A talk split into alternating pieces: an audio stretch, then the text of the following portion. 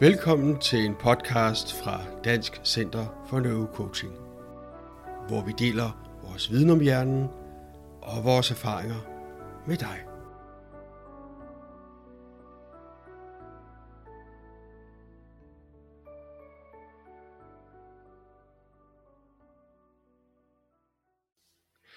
Og velkommen til endnu en podcast her fra Dansk Center for Neurocoaching. Og det vi skal snakke om i dag, det er angst.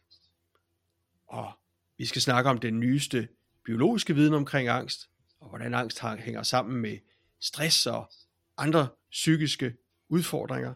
Vi skal have afmonteret nogle gamle myter om angst. Vi skal have kigget på selvfølgelig, hvad du kan gøre ved den. Og vi har jo også en gæst med i dag. Det har vi. Vi skal hilse på Trine. Og øh, Trine øh, havde udfordringer med angst, og øh, klarede sig rigtig godt igennem det her træningsforløb, som neurocoaching er. Og øh, har virkelig lært at håndtere angst.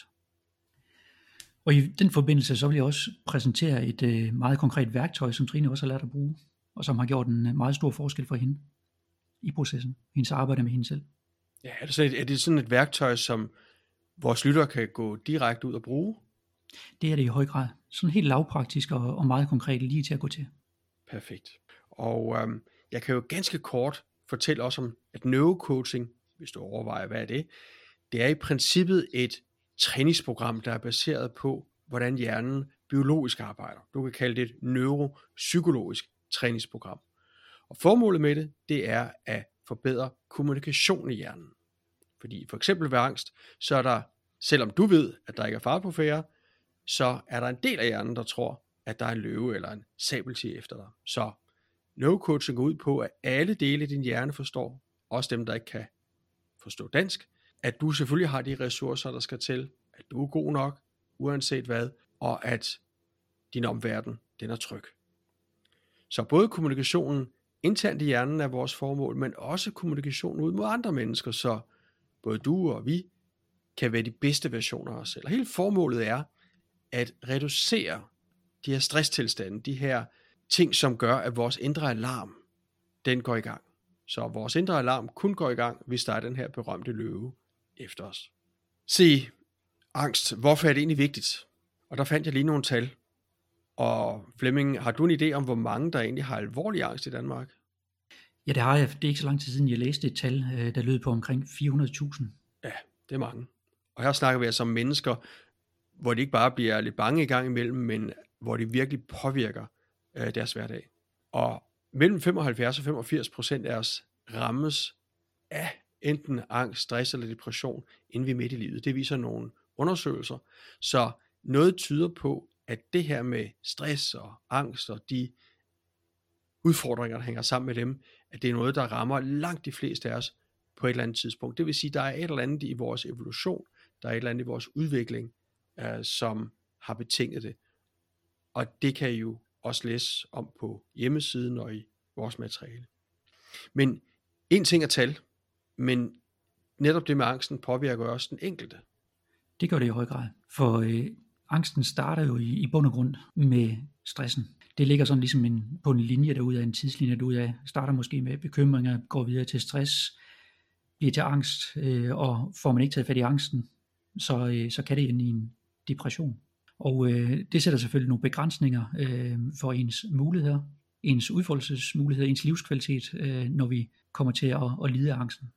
Udover at det giver øh, udfordringer for, øh, for den enkelte person, så påvirker det selvfølgelig også vores omgivelser. Og øh, den nærmeste omgivelser, vi har, det er jo selvfølgelig familien. Så det kan påvirke vores ægtefælle, det kan påvirke vores børn, øh, men også kollegaer og dem, vi omgiver os med i dagligdagen. Ja, og så er der hele, hele samfundet også, at vi snakker jo hele tiden om, at vi mangler penge øh, til, øh, til velfærd. Og angst er en af de lidelser, som virkelig koster. I sygedage, i øh, offentlige ydelser osv. Så altså både for den enkelte, for omgivelserne og for samfundet er det, er det en dyr affære, både i livskvalitet og i penge. Så hvis vi gør noget ved den, så er det med at få det gjort. Og det har vi et par bud på. Og vi kan også høre Trine, hvad hun gjorde ved den. Se, så er der jo det, mange ser angst som en sygdom. Angst, den skal vi gøre noget ved, og så fokuserer vi på angsten. Men lad os prøve at kigge på det biologisk, fordi hvad er angst egentlig? Og angst hænger nøje sammen med stress. Vi har nemlig alle sammen sådan en indre alarm, som er beregnet til at gå i gang, hvis der er løb efter os, hvis vores liv eller vores helbred er i fare. Og når den her indre alarm, altså vores stressmekanisme, går i gang, så kommer den også med et par forslag til, hvad vi skal gøre ved den her stressfaktor. For eksempel løven. Det kunne være, at vi skal flygte, og det er faktisk angst. Det er det, vi oplever som angst. Det kan også være kæmp. Det er det, vi oplever som vrede eller temperament.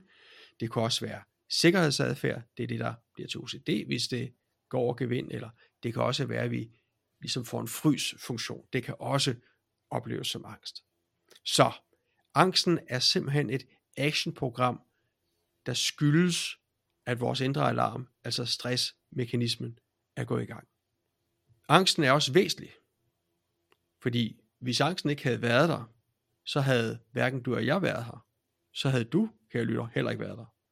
Fordi angsten sikrede, at vi rent faktisk flygtede, når der kom en løv.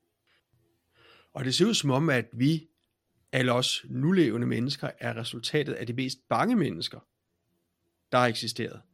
Fordi forestil dig, at du og jeg, vi gik rundt på savannen dengang for måske 300.000 år siden, og der var en raslen i busken, og øh, ja, du reagerer måske instinktivt og løber alt, hvad du kan, og jeg tænker, at jeg kan øve coaching, og det er bare noget, der foregår i mit hoved.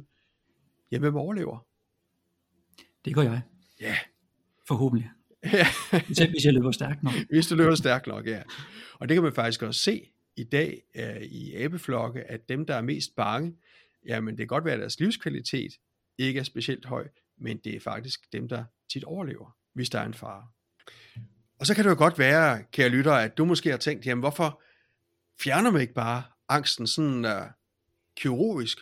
Uh, angsten dannes i et lille hjernecenter, uh, der hedder amygdala, der er en i hver hjernehalvdel, men det skal du så ikke ønske dig.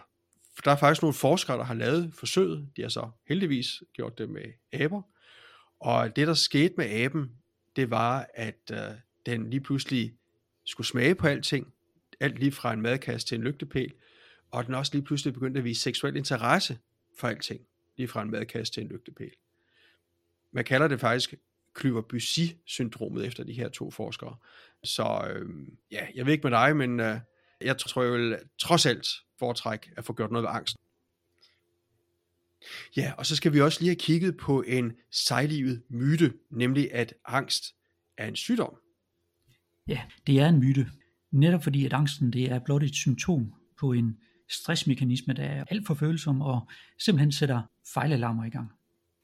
Og derfor er det også øh, sådan, at det ikke er angsten i sig selv, der er spændende. Men det, der er interessant, det er jo, hvorfor din indre alarm laver de her fejlalarmer. Altså årsagen bag, kunne vi sige. Ja, vi sammenligner jo også stressmekanismen netop med en husalarm. Altså at en husalarm, hvis den er for følsom, jamen så kan den reagere på en flue, og sætte alarmen i gang, i stedet for at reagere på en indbrudstyr. På samme måde, så kan vi også, hvis vores stressmekanisme, hvis vores indre alarm er for følsom, så kan den reagere på alt lige fra en kat til en elevator til en æderkop, i stedet for at reagere på det, der er reelt farligt. Nemlig.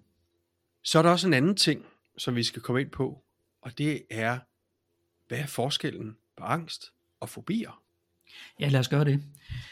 Angsten øh, handler om, at vi kan mærke følelsen af at være bange, fornemmelsen af at være bange, sådan helt kropsligt, men vi kan bare ikke rigtig pege på eller sætte fingeren på, hvad det er, der forårsager den her ubehagelige følelse, som vi så kalder angst.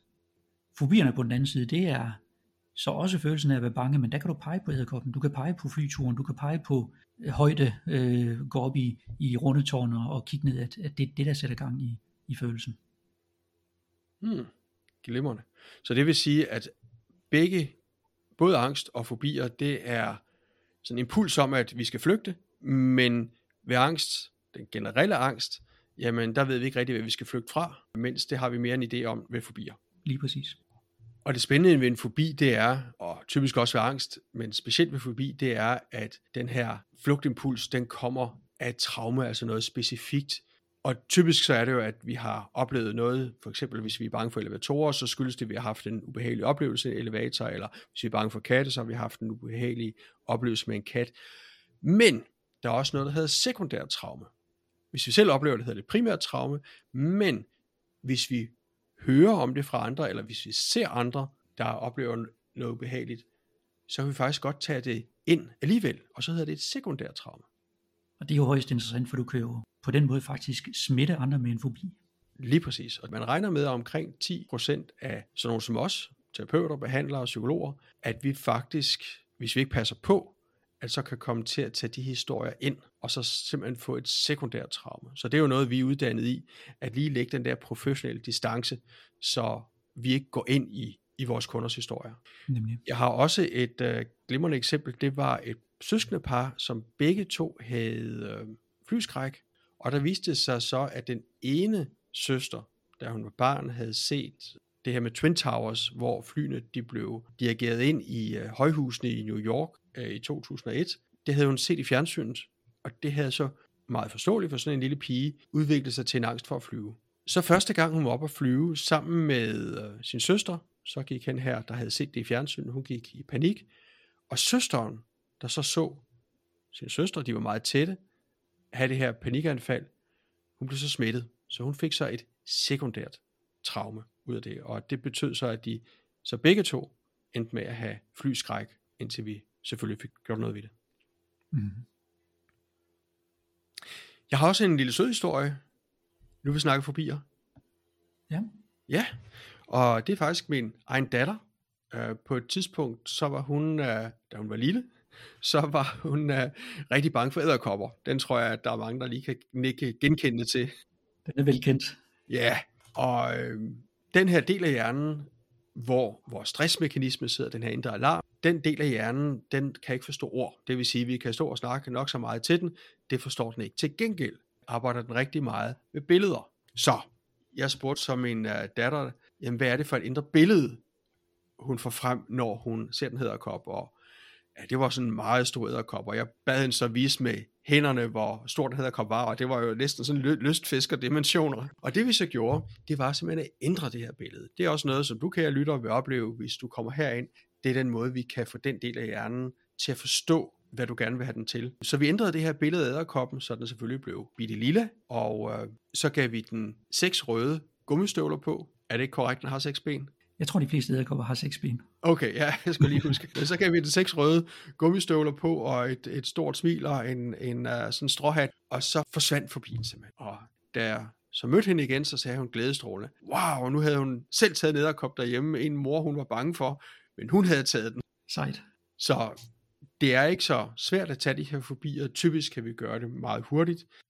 Og jeg har faktisk også en historie, jeg lige også brænder for at fortælle. Den er ikke særlig gammel, har du lyst til at høre den også?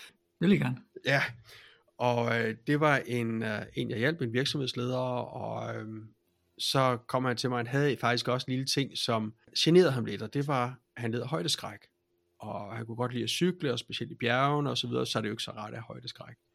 Og så gik vi i gang med at fjerne den, og der har vi en lille teknik, for han vidste nemlig ikke, hvor den kom fra. For nu snakker vi om det kring det her med traume, men han vidste ikke, hvor den kom fra. Så der har vi et lille trick, fordi i alle følelser, også angst og fobier, så ligger der et slags spor tilbage til første gang, vi oplevede den. Man kalder det en følelsesbro. Så der fulgte vi simpelthen hans oplevelse af angst tilbage i tid i hans hukommelse.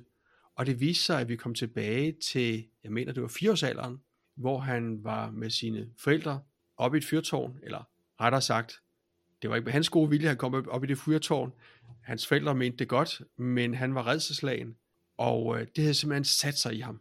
Så vi gjorde så det, at vi bearbejdede den her situation i øh, hans hukommelse, og så forsvandt fobien selvfølgelig. Mm. Og det sjove var så, at jeg så for ikke så lang tid siden fik et billede af ham. Jeg bor selv i Aarhus, og han havde så også været en tur i Aarhus, og jeg ved ikke, om du har hørt, men Salling, det her stormagasin i Aarhus, de har lavet sådan en, uh, de kalder det en skywalk. Det ligner sådan en nærmest en, en 10 meters vippe, som går ud over gågaden, og der er glasbund. Det er sandt. Der har jeg stået. Det er super sejt. Der har du stået. Så der er 25 meter ned, og det må være, ja, for en hver der er højdeskræk, så kan det få sveden til at pible frem. Og der sendte han mig det sødeste billede, hvor han netop står derude på glaspladen med sin kone, rigtig sødt kys, og så datteren uh, tager et billede af det. Sådan. Vi har endda fået lov at lægge den på hjemmesiden. Fantastisk. Og så for at sætte ekstra krølle på, så skrev han endda, at han havde været tilbage sammen med sin familie i det her fyrtårn. Han sendte mig faktisk også nogle billeder op fra fyrtårnet, øh, og han fortalte, at der var faktisk en lille pige, da han var deroppe i fyrtårnet, og højdeskrækken var væk. Der var cirka den alder, han var, da han fik fobien, som var rigtig bange, og der hjalp han hende ved at fortælle, hvad han havde gjort. Det synes jeg er en sød historie. Absolut. Og det viser jo også øh, det, at fobier kan smitte, men det kan ro selvfølgelig også. Lige præcis. Ja, så har vi jo faktisk lavet en meget elegant overgang, vil jeg sige, til børn og angst. Ja. Og der er en speciel ting, og det er netop, at når vi skal hjælpe børn, så viser forskningen, at forældre ser ud til at være 50% af løsningen. Og det er faktisk også vores egne erfaringer, fordi i løbet af de sidste års tid har vi kun taget børn ind, hvis forældrene er med på at hjælpe, og det har altså gjort processen meget hurtigere og meget mere effektiv. For for at du kan få angst, altså for at din stressmekanisme kan lave en fejlalarm, så er du nemlig også nødt til at have en sårbarhed. Og den sårbarhed, den bliver typisk dannet i 0-6 års alderen, og enten fordi vi har kopieret en af vores forældre, eller fordi vi har reageret på noget, enten hos vores forældre eller på noget andet, som giver os den her sårbarhed, som giver os den her overfølsomhed i vores indre alarm. Det er rigtigt. Et godt eksempel på det, kunne man sige, et godt billede på det, det er jo øh, den her sang, jeg kender fra min barndom. Vi voksne kan også være bange. Den kan jeg også huske. Det kan du også huske. Ja, den sang øh, taler vi jo samtidig om, at den har faktisk givet os en, øh, rigtig mange kunder. Øh, simpelthen fordi børn, de kopierer den her sårbarhed hos forældrene. Og det gør så, at børnene bliver utrygge. Ja, både det, men vel også det, at når vi ser vores forældre, som jo gerne skulle være klippen i vores liv, hvis vi ser, at de er bange, så kan vi godt komme til at lave den misforståelse. Wow, hvis mine forældre de er bange, så må verden æderbank med at være farlig. Nemlig. Og det gør så vores alarmoverfølsom resten af livet. Og det vi nemlig også oplever, det er, og det er også det forskningen peger på, at hvis barnet oplever angst og går i det, vi kalder offerrollen, altså udstråler en magtesløshed. Hvis vi voksne så anerkender den rolle, altså det vil sige, hvis vi i bedste mening tager hensyn til den, ah, så behøver du ikke gå i skole, så, så skal vi nok lade være med at tage på den der flyferie til Tenerife, eller hvad det er. Hvis vi tager hensyn til den, så går det faktisk helt galt. For så kommer vi til at bekræfte barnet i, at barnet er svagt og ikke kan håndtere de her ting. Og det sætter så yderligere gang i alarmen og dermed angsten. Og samtidig, hvis vi tager hensyn til barnets angst, så får en del af barnets hjerne en gevinst. Den får noget omsorg. Barnet slipper måske for at gå i skole, og den gevinst kan være meget svær at slippe igen for barnet. Så i børn og unge, der stiller vi simpelthen som krav, at hele familien er med. Så vi simpelthen får fokus på alle de her ubevidste mønstre og ubevidste roller alle har selvfølgelig den bedste intention over for hinanden og ved hinanden det bedste, men der er bare en masse blinde vinkler, som vi er nødt til at kigge på, fordi barnet, jo yngre de er, jo mere symptom er de på de mønstre og roller, der er i familien. Og jeg ved, at det kræver mod af forældrene at gå ind i processen, fordi de ser umiddelbart kun, at deres barn har nogle udfordringer, og når de lige pludselig skal kigge ind af, det er ikke alle, der er klar til det. Men hvis de har mod på at kigge ind af os og deltage i processen, i stedet for bare at se deres barn som et problem, så kan vi faktisk løse mange af de sager, hvor andre har givet op. Og jeg har faktisk en rigtig fin aktuel sag her, hvor en, øh, det var en pige, der var spiseforstyrret, hvor hun netop traditionelle system fik at vide, jamen du er for svag til at gå i gymnasiet, og du skal bare ligge derhjemme, og du skal passe på dig selv. Selvom pigen havde lyst til at komme ud og være sammen med sine venner, havde lyst til at komme ud at have en normal dagligdag. Og der gik vi altså ind og sagde, det skal du gøre. Og det viste sig faktisk, at det var en kæmpe booster i forhold til hendes udvikling, at netop hun kunne se sig selv som normal, i stedet for at blive anset som syg, og skulle se sig selv som syg. Ja, nu har vi jo snakket om, hvad angst er, men jeg tror, at de fleste af vores lyttere synes, at det er mere interessant, hvad gør vi så ved den? Det synes jeg i hvert fald er mere interessant. Og øh, det vigtigste, vi egentlig gør anderledes end mange af de traditionelle behandlere, er, at vi fokuserer ikke så meget på angsten, men vi fokuserer på den indre alarm. Hvorfor laver vores indre alarm fejlalarmer? Hvad er det, vi kommer til at fortælle den forkert, så den går i gang? Husk på, at det er lige hjernecenter, der styrer stressmekanismen. Amygdala, den sidder dybt nede i hjernen, den har hverken øjne eller ører. Den er nødt til at stole på, hvad vi fortæller den.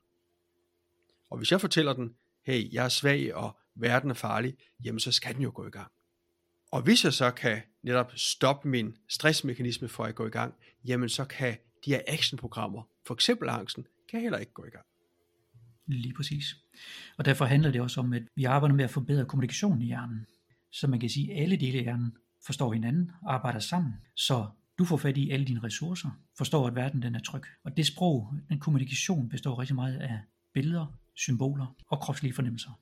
Og så hjælper vi selvfølgelig kunden med også ligesom at overskrive eller afmontere det her stykke software med angst, som der enten er blevet kopieret eller påført på et eller andet tidspunkt i, i livet.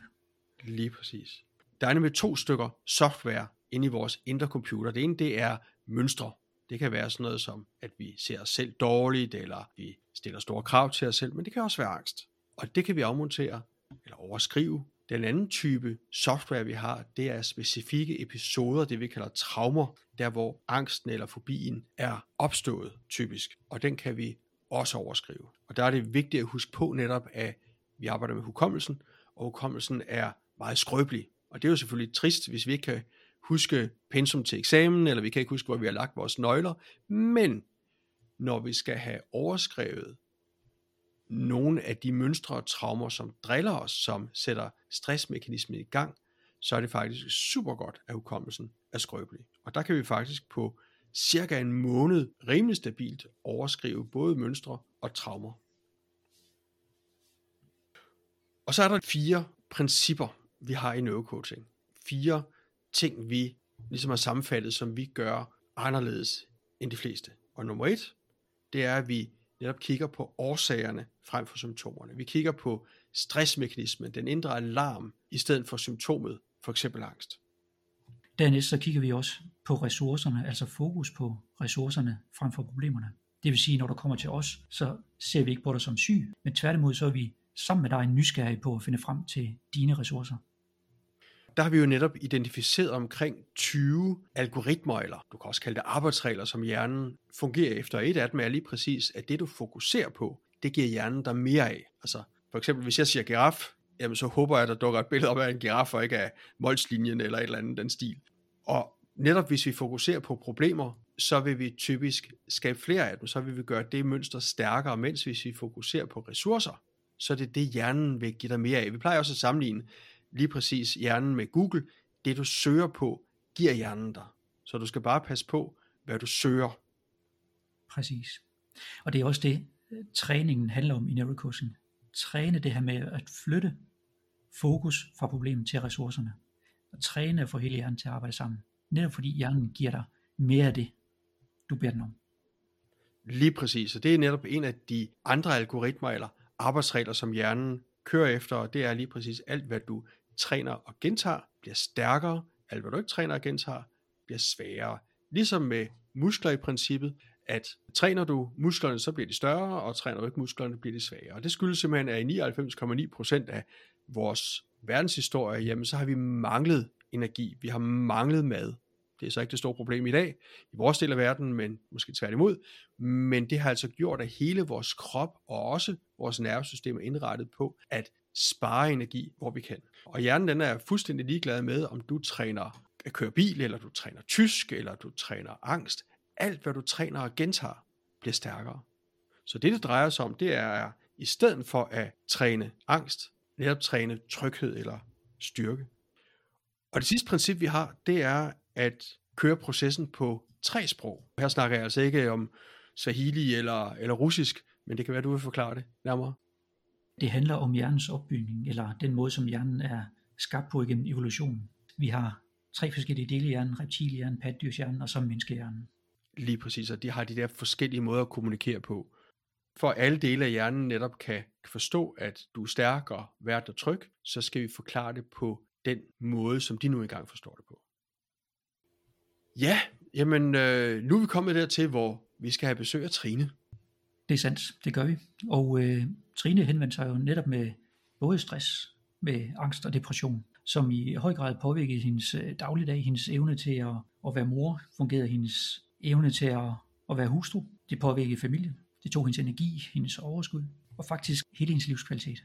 Spændende. Jamen øh, lad os invitere hende indenfor.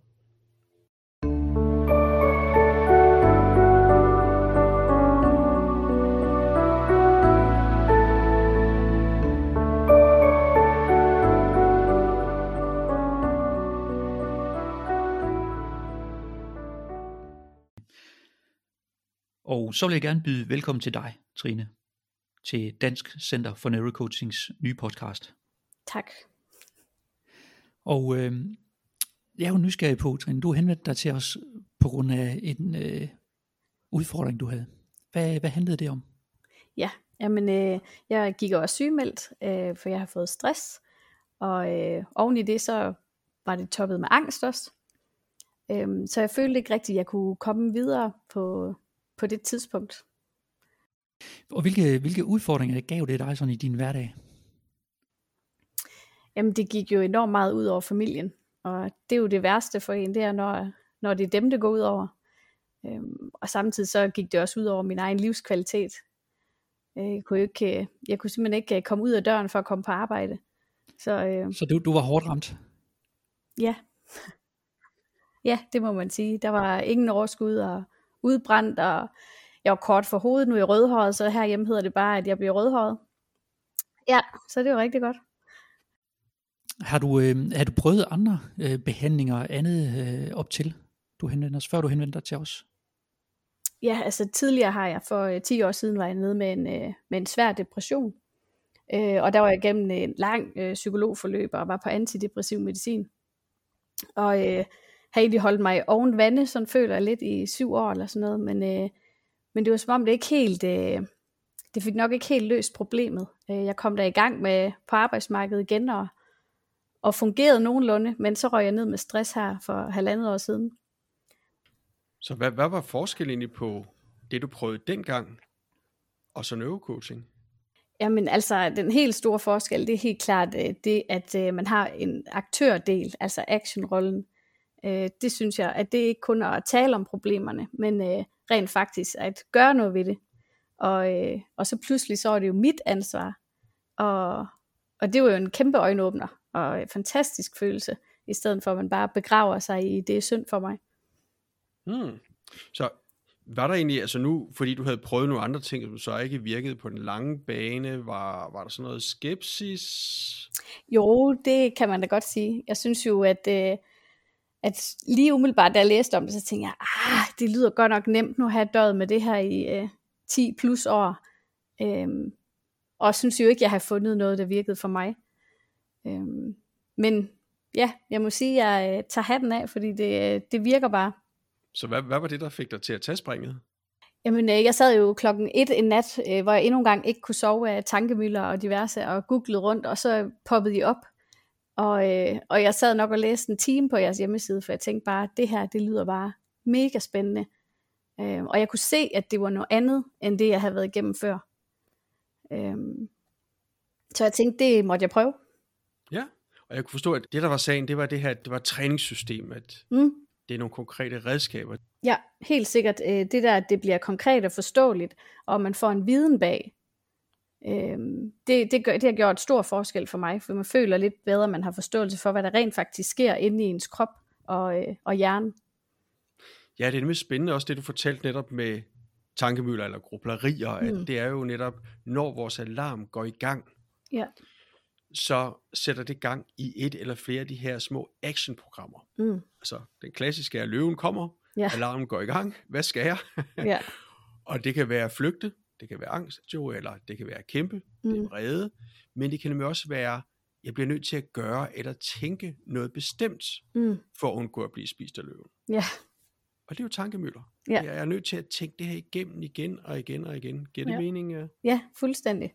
Ja, det er jo derfor, man ligger søvnløs om natten, ikke? Det er ens hjerne, den fortsætter bare i et gear.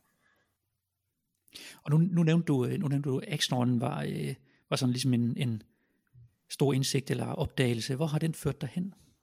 Hvor er du henne nu? Um, ja, hvor jeg er henne lige nu? Jamen lige nu, der føler jeg jo, at øh, jeg har fået kontrol over, over mit liv. Øh, og det er mig, der bestemmer, øh, hvordan det skal være. Øhm, og at jeg har et valg om, hvad dag jeg faktisk vil have. Ja, det, det, det er jo fantastisk. Ja, nu måler vi jo, vejer vi jo alting herinde. Mm. Altså både procenter og med livskvalitet. Hvad var det for et mål, du havde sat dig? Øhm, jeg havde sat mig et mål, at jeg skulle elske og acceptere mig selv, uanset hvad. Det lyder ambitiøst. Det øh, er det også. det er godt. Ja. Og kan du huske, hvad du kom fra, og hvad du opnåede? Ja, altså da jeg startede, der, øh, der hed den jo 0%. Der, øh, der var ikke meget at komme efter. Og, og undervejs, der nåede den på 80%, og da vi sluttede, der, der var jeg på 200%. Og 200 er jo ikke helt matematisk korrekt. Øh, nej. hvad, hvad, hvad kan forklaringen være på, at du er 200 procent? Jamen, øh, jeg synes, jeg var kommet rigtig langt, og, øh, og redskaberne, de virker rigtig godt. Så, øh, så jeg var bare, ja, jamen i fuldstændig modsat grøft, jo, end jeg, da jeg startede. Og vi ser det en gang imellem, fordi nogen vil sikkert sige, at der er jo ikke noget, der hedder 200 procent. Men det kan jo være, at netop de 100 procent, det er det, vi tror Mm. er vores potentiale, når vi går ind i en proces. Men i og med, at de her redskaber kan du jo bruge til rigtig mange ting. Du kan bruge dem til studie, til arbejde, til familien osv. Så nogle gange så får vi bare mere ud af det, end vi havde regnet med.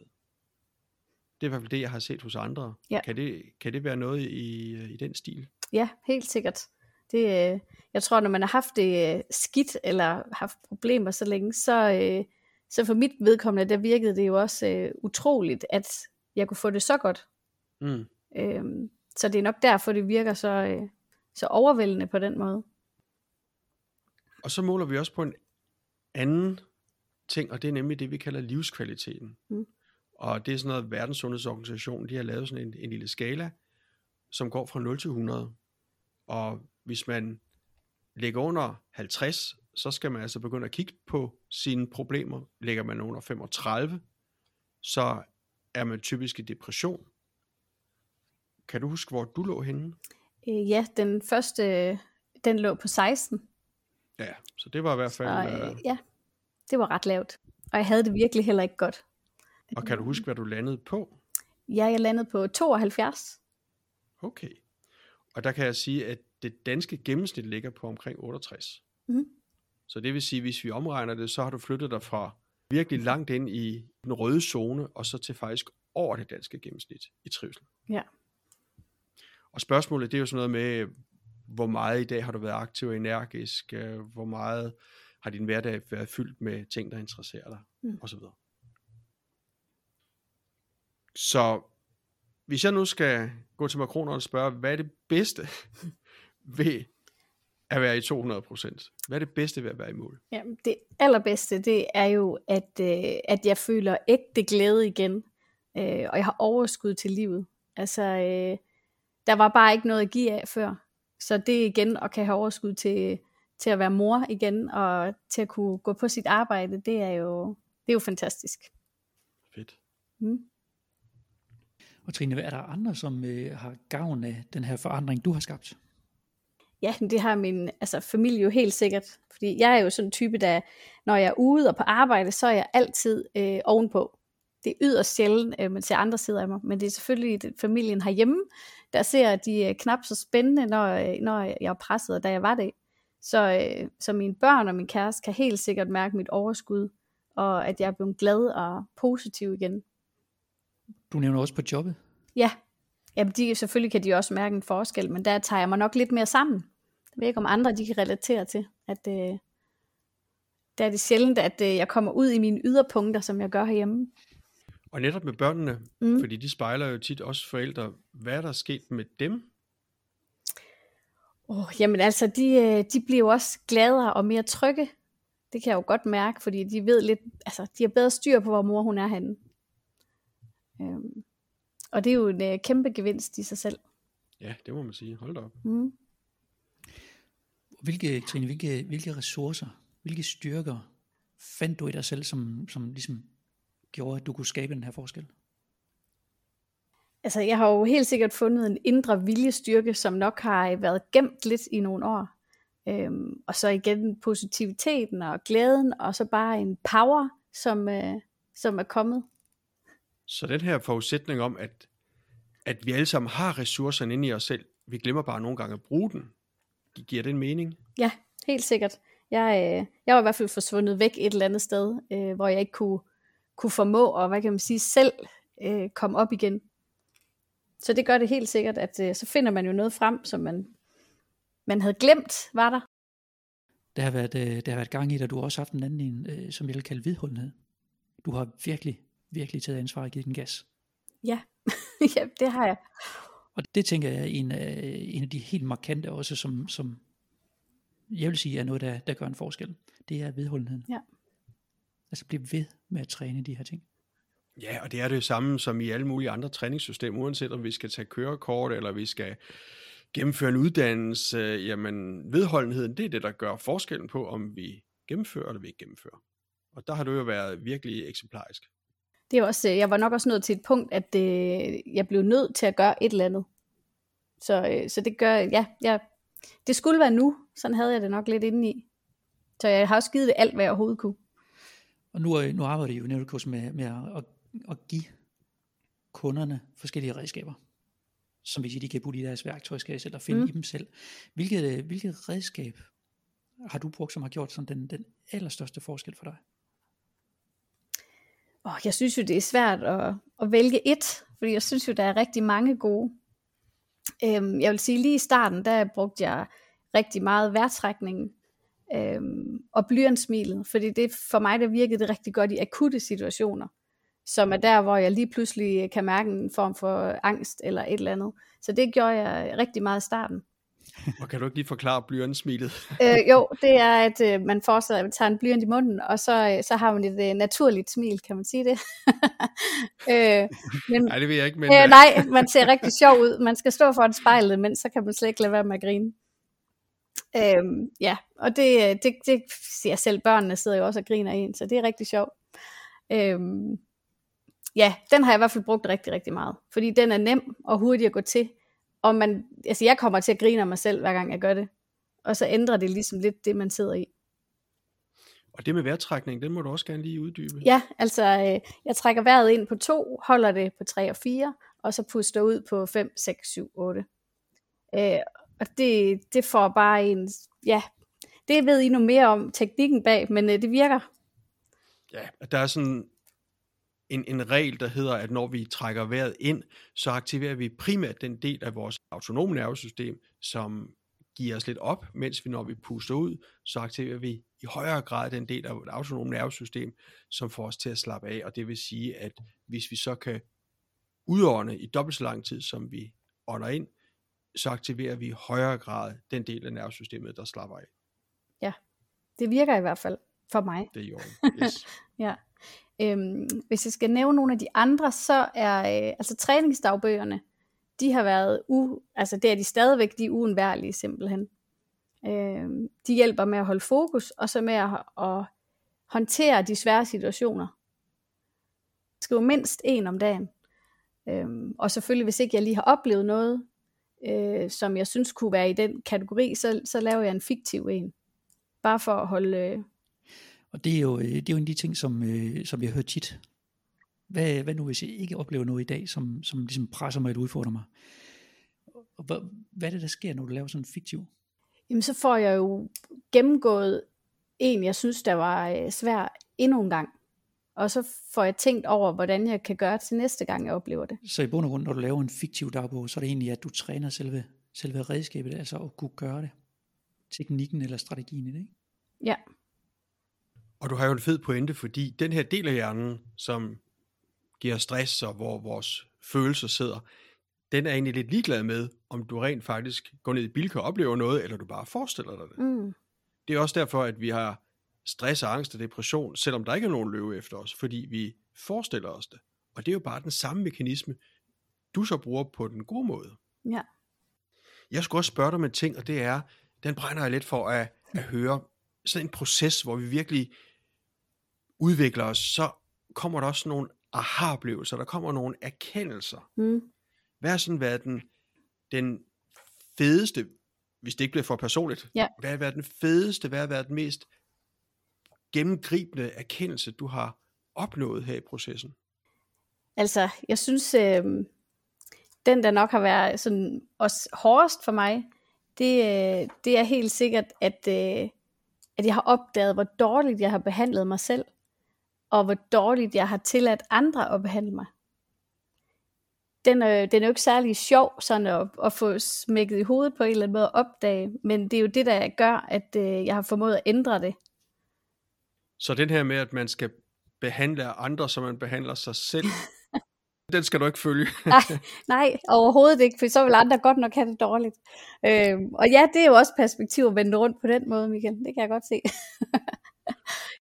hvad er det for nogle beslutninger, hvad er det for nogle redskaber, du bruger, så du sikrer, at du behandler dig selv ordentligt? Jamen altså, øh, jeg har hængt forskellige ting op af de, øh, de redskaber, vi har fået. For eksempel har jeg en fem punkter ude ved mit skab, så hver morgen, når jeg åbner ud på badeværelset, så, øh, så bliver jeg lige mindet om øh, nogle gode ting.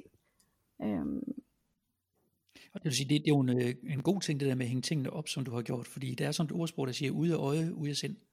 Så lidt af det, du hænger det op og har det sådan i øjesyn mm. dagligt, gør det meget nemmere for dig at holde fast, tænker jeg. Og jeg ved ikke, om du har lagt mærke til det, men i og med, at du er mor, mm. jamen børn, de oftest, så, så reagerer de ikke på, hvordan vi behandler børnene. Det gør vi jo oftest uh, ret, ret godt. Mm men de spejler, hvordan vi behandler os selv. Ja, ja men det er rigtigt. Jeg kan også godt mærke, at, øh, at på mine børn, der, øh, hvis jeg ikke har det så godt, så er de helt sikkert også øh, altså dobbelt opmærksomme. Så er de flere antenner ude, og kommer måske lige og giver et ekstra kram og sådan noget. Så de, de mærker jo med det samme, når der er noget i gære. Ja, også den her med, i hvert fald den hører jeg tit, den her med, jamen børnene kigger på far og mor, alt hvad far og mor gør det rigtige, mm. og behandler far og mor sig selv godt, jamen så er det det rigtige, behandler far og mor ikke sig selv godt, jamen så risikerer de at kopiere det. Ja, ja, helt sikkert. Nu talte vi tidligere, Trine, om det her med, hvad, hvad, hvordan du har flyttet dig i processen, altså fra 0 til 80 og, og senere til 200 procent. Ja. Har det været sådan en, en, en lige vej? Eller har der været øh, nej, jeg vil sige, at øh, det første stykke tid, der var det ret lige. Øh, så skulle øh, vi to, Flemming, sige farvel til hinanden agtigt. øh, det var nok min første, øh, det var lige før den dag, vi sagde, nå, så, øh, så er du på egne ben. Øh, så kunne jeg godt mærke, puha, det var godt nok lidt hårdt. Øh, men jeg formåede at, at hive fast i mig selv, og selvfølgelig kan du det, Trine. Du er god, du kan godt, du har dine redskaber. Øh, men der havde jeg lige sådan lige et lille, øh, ja, hvad kan man sige, et lille bump. Øhm, og så synes jeg egentlig, at jeg formåede at, øh, at køre rimelig godt, og, og så for nylig, så havde jeg altså lige et bump mere. Øhm, så øhm, der fik jeg et angstanfald, som jeg ikke har haft siden i, da vi startede. Øhm, og det gjorde mig faktisk lidt forskrækket. Det gjorde mig lige sådan lidt, øh, puha, øh, hvad skete der lige der? Men øh, jeg skyndte mig at skrive til dig. og du kan bekræfte mig i, at, øh, at det er helt normalt. Øh, det tager altså bare tid øh, at få de nye vaner implementeret, øh, sådan at det, at det virker. Så man skal simpelthen huske at træne, og træne, og træne. Det er sandt.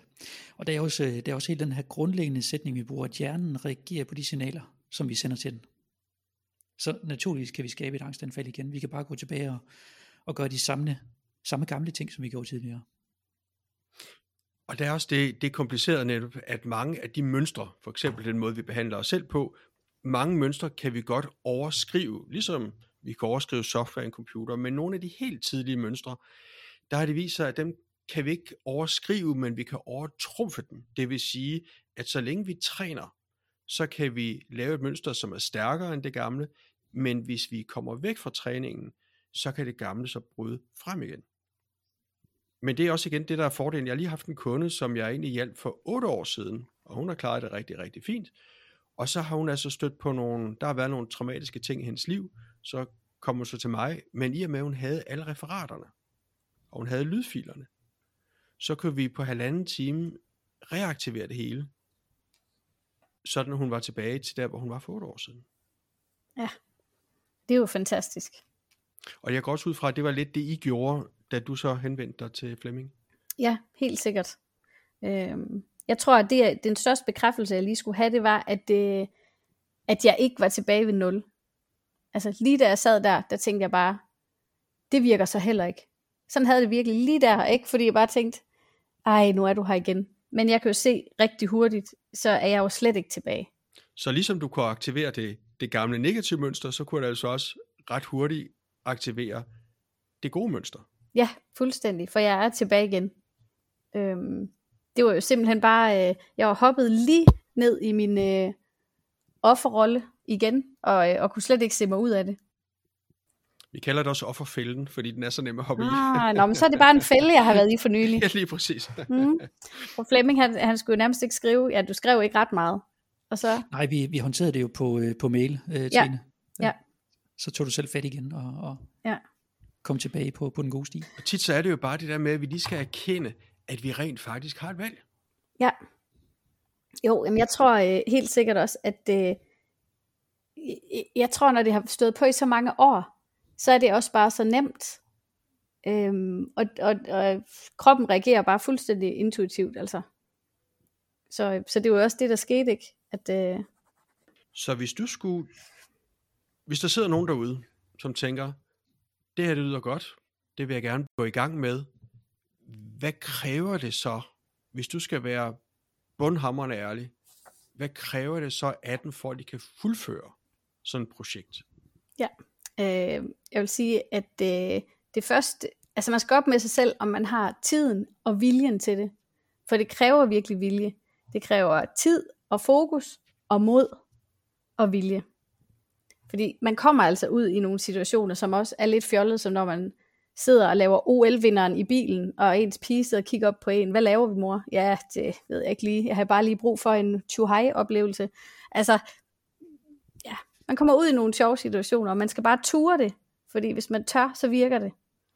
Og du har garanteret også oplevet, at der fra en del af hjernen har været modstand. Altså fordi alle sindstilstande, det er i hvert fald en af vores øh, grundantagelser, det er, at alle vores sindstilstande giver en del af hjernen noget. Offerrollen giver os jo også noget.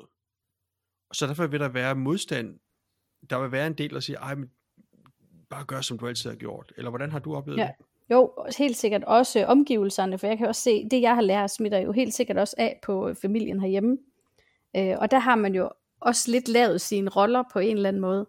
Så jeg kan også godt se, at øh, min kæreste nogle gange vil prøve at passe på mig, ikke? fordi at det er han lidt vant til. Øh, hvor jeg sådan har man sagt, nej, det er faktisk ikke nødvendigt, det har Flemming lært mig. Så altså, man skal sådan, ja, det kommer til at, og, hvad kan man sige, boldene ruller lidt, ikke? At, øh, at det går videre sådan, at man får, får rettet op på flere ting.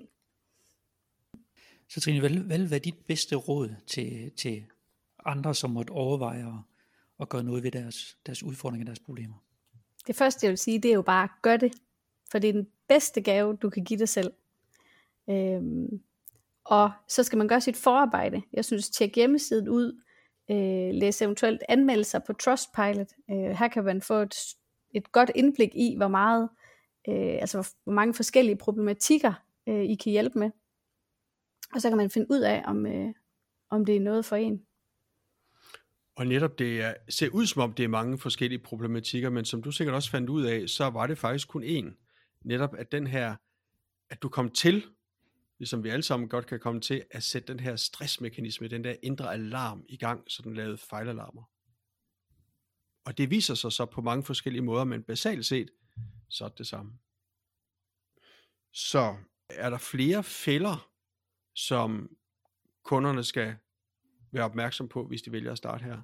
Ja, jeg synes, man skal i hvert fald være opmærksom på, at øh, det ikke er et quick fix. Øh, man kan ikke læne sig tilbage, og så lade andre gøre arbejdet. Øh, her skal man sig selv i arbejdstøj og rykke ærmerne op. Øhm, og igen så efter endt forløb, så skal man blive ved med at træne og bruge sine redskaber. Altså den gode gamle training never stops. Yes.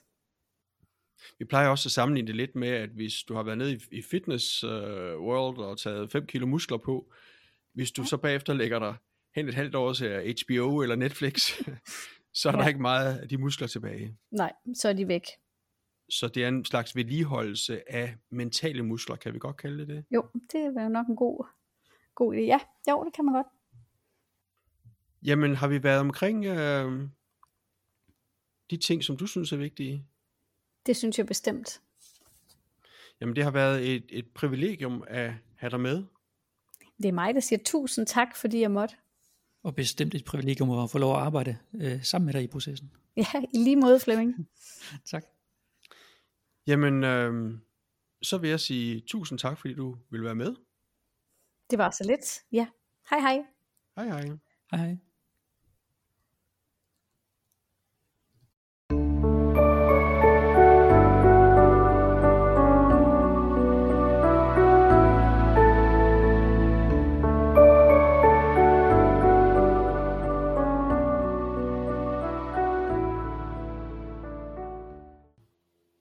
Det var godt nok spændende. Hun er sgu sej. Trine, hun er rigtig sej. Absolut.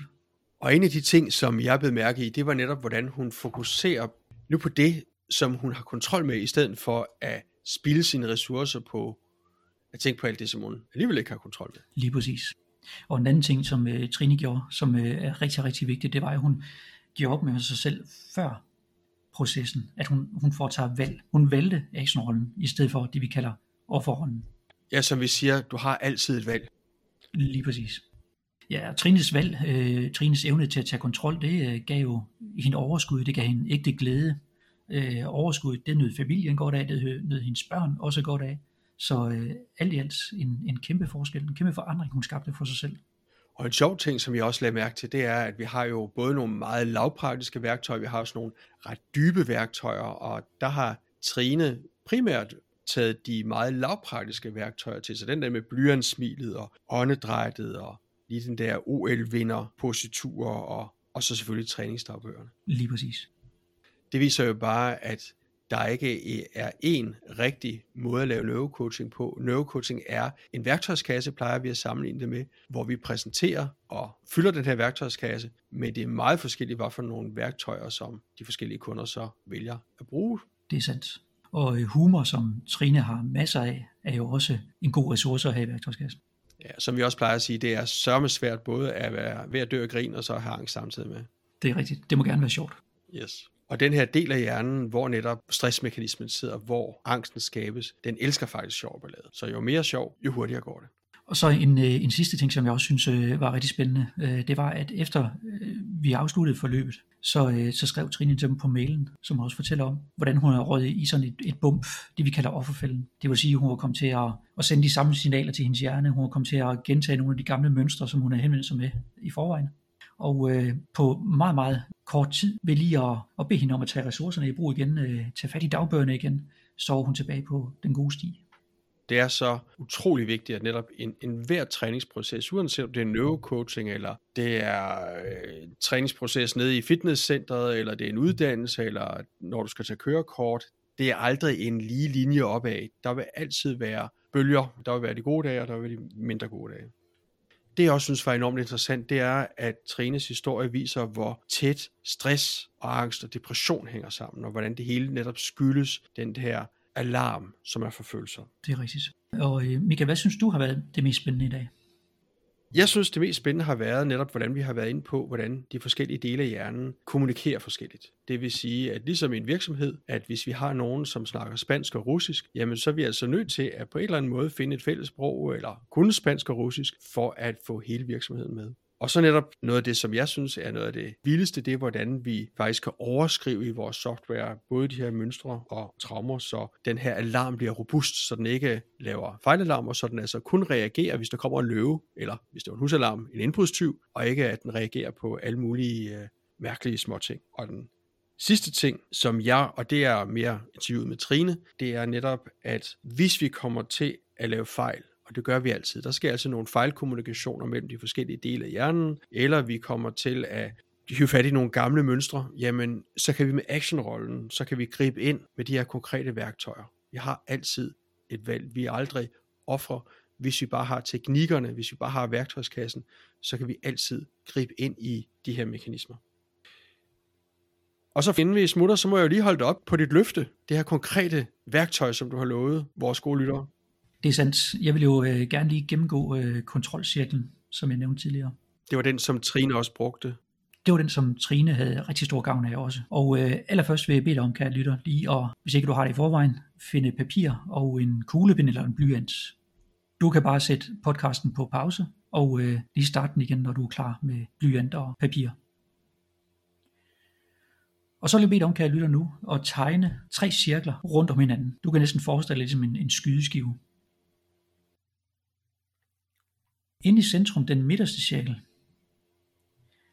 der kan du skrive 100% kontrol. Det er nemlig tiltænkt, at her kan du notere de ting i en given situation, som du har mulighed for at tage fuld kontrol over.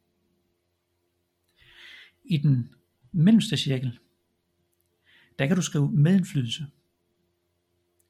Det er her tiltænkt, at du kan notere ting, som du aktivt vælger at udøve medindflydelse på, altså ting, du vælger at ville påvirke.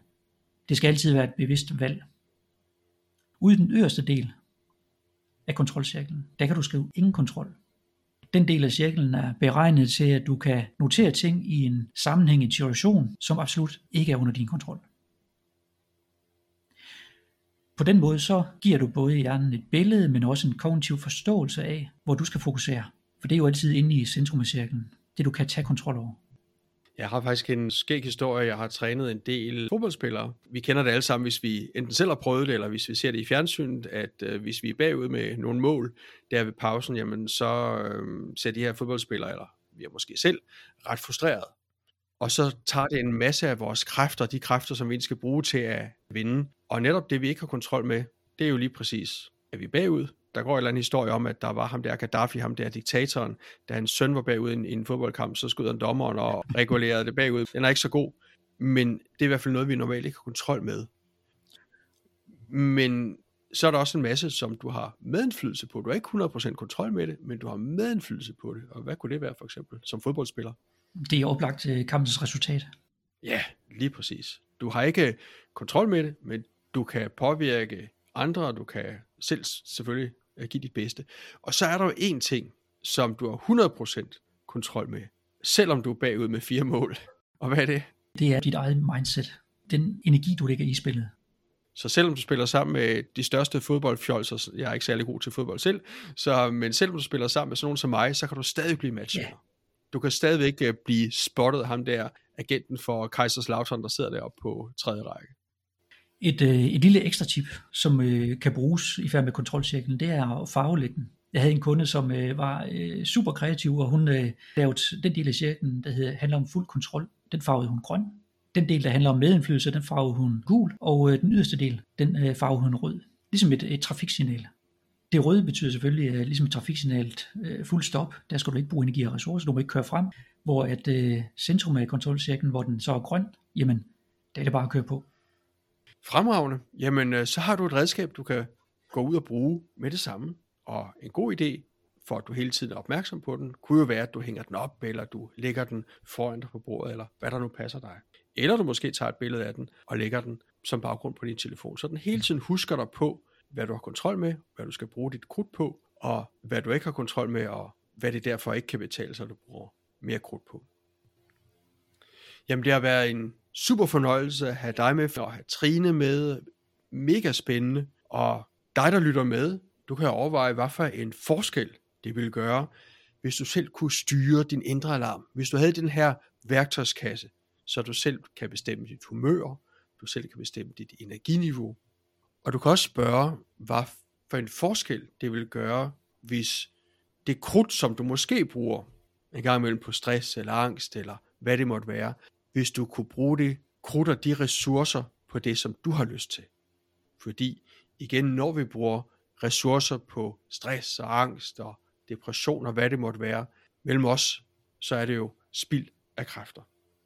Så hvis du er blevet nysgerrig, hvis du er blevet inspireret, så er du meget velkommen til enten at gå ind på neurocoaching.dk og læse mere, eller du er også meget velkommen til at ringe på 70 27 61 00 og få tilsendt det nyeste materiale. Og så er du i gang. Så jeg vil sige tusind tak for i dag. Ja, selv tak. Det vil jeg også. Og også til dig, der har lyttet med hele vejen igennem. Så have en dejlig dag, og håber du bliver inspireret.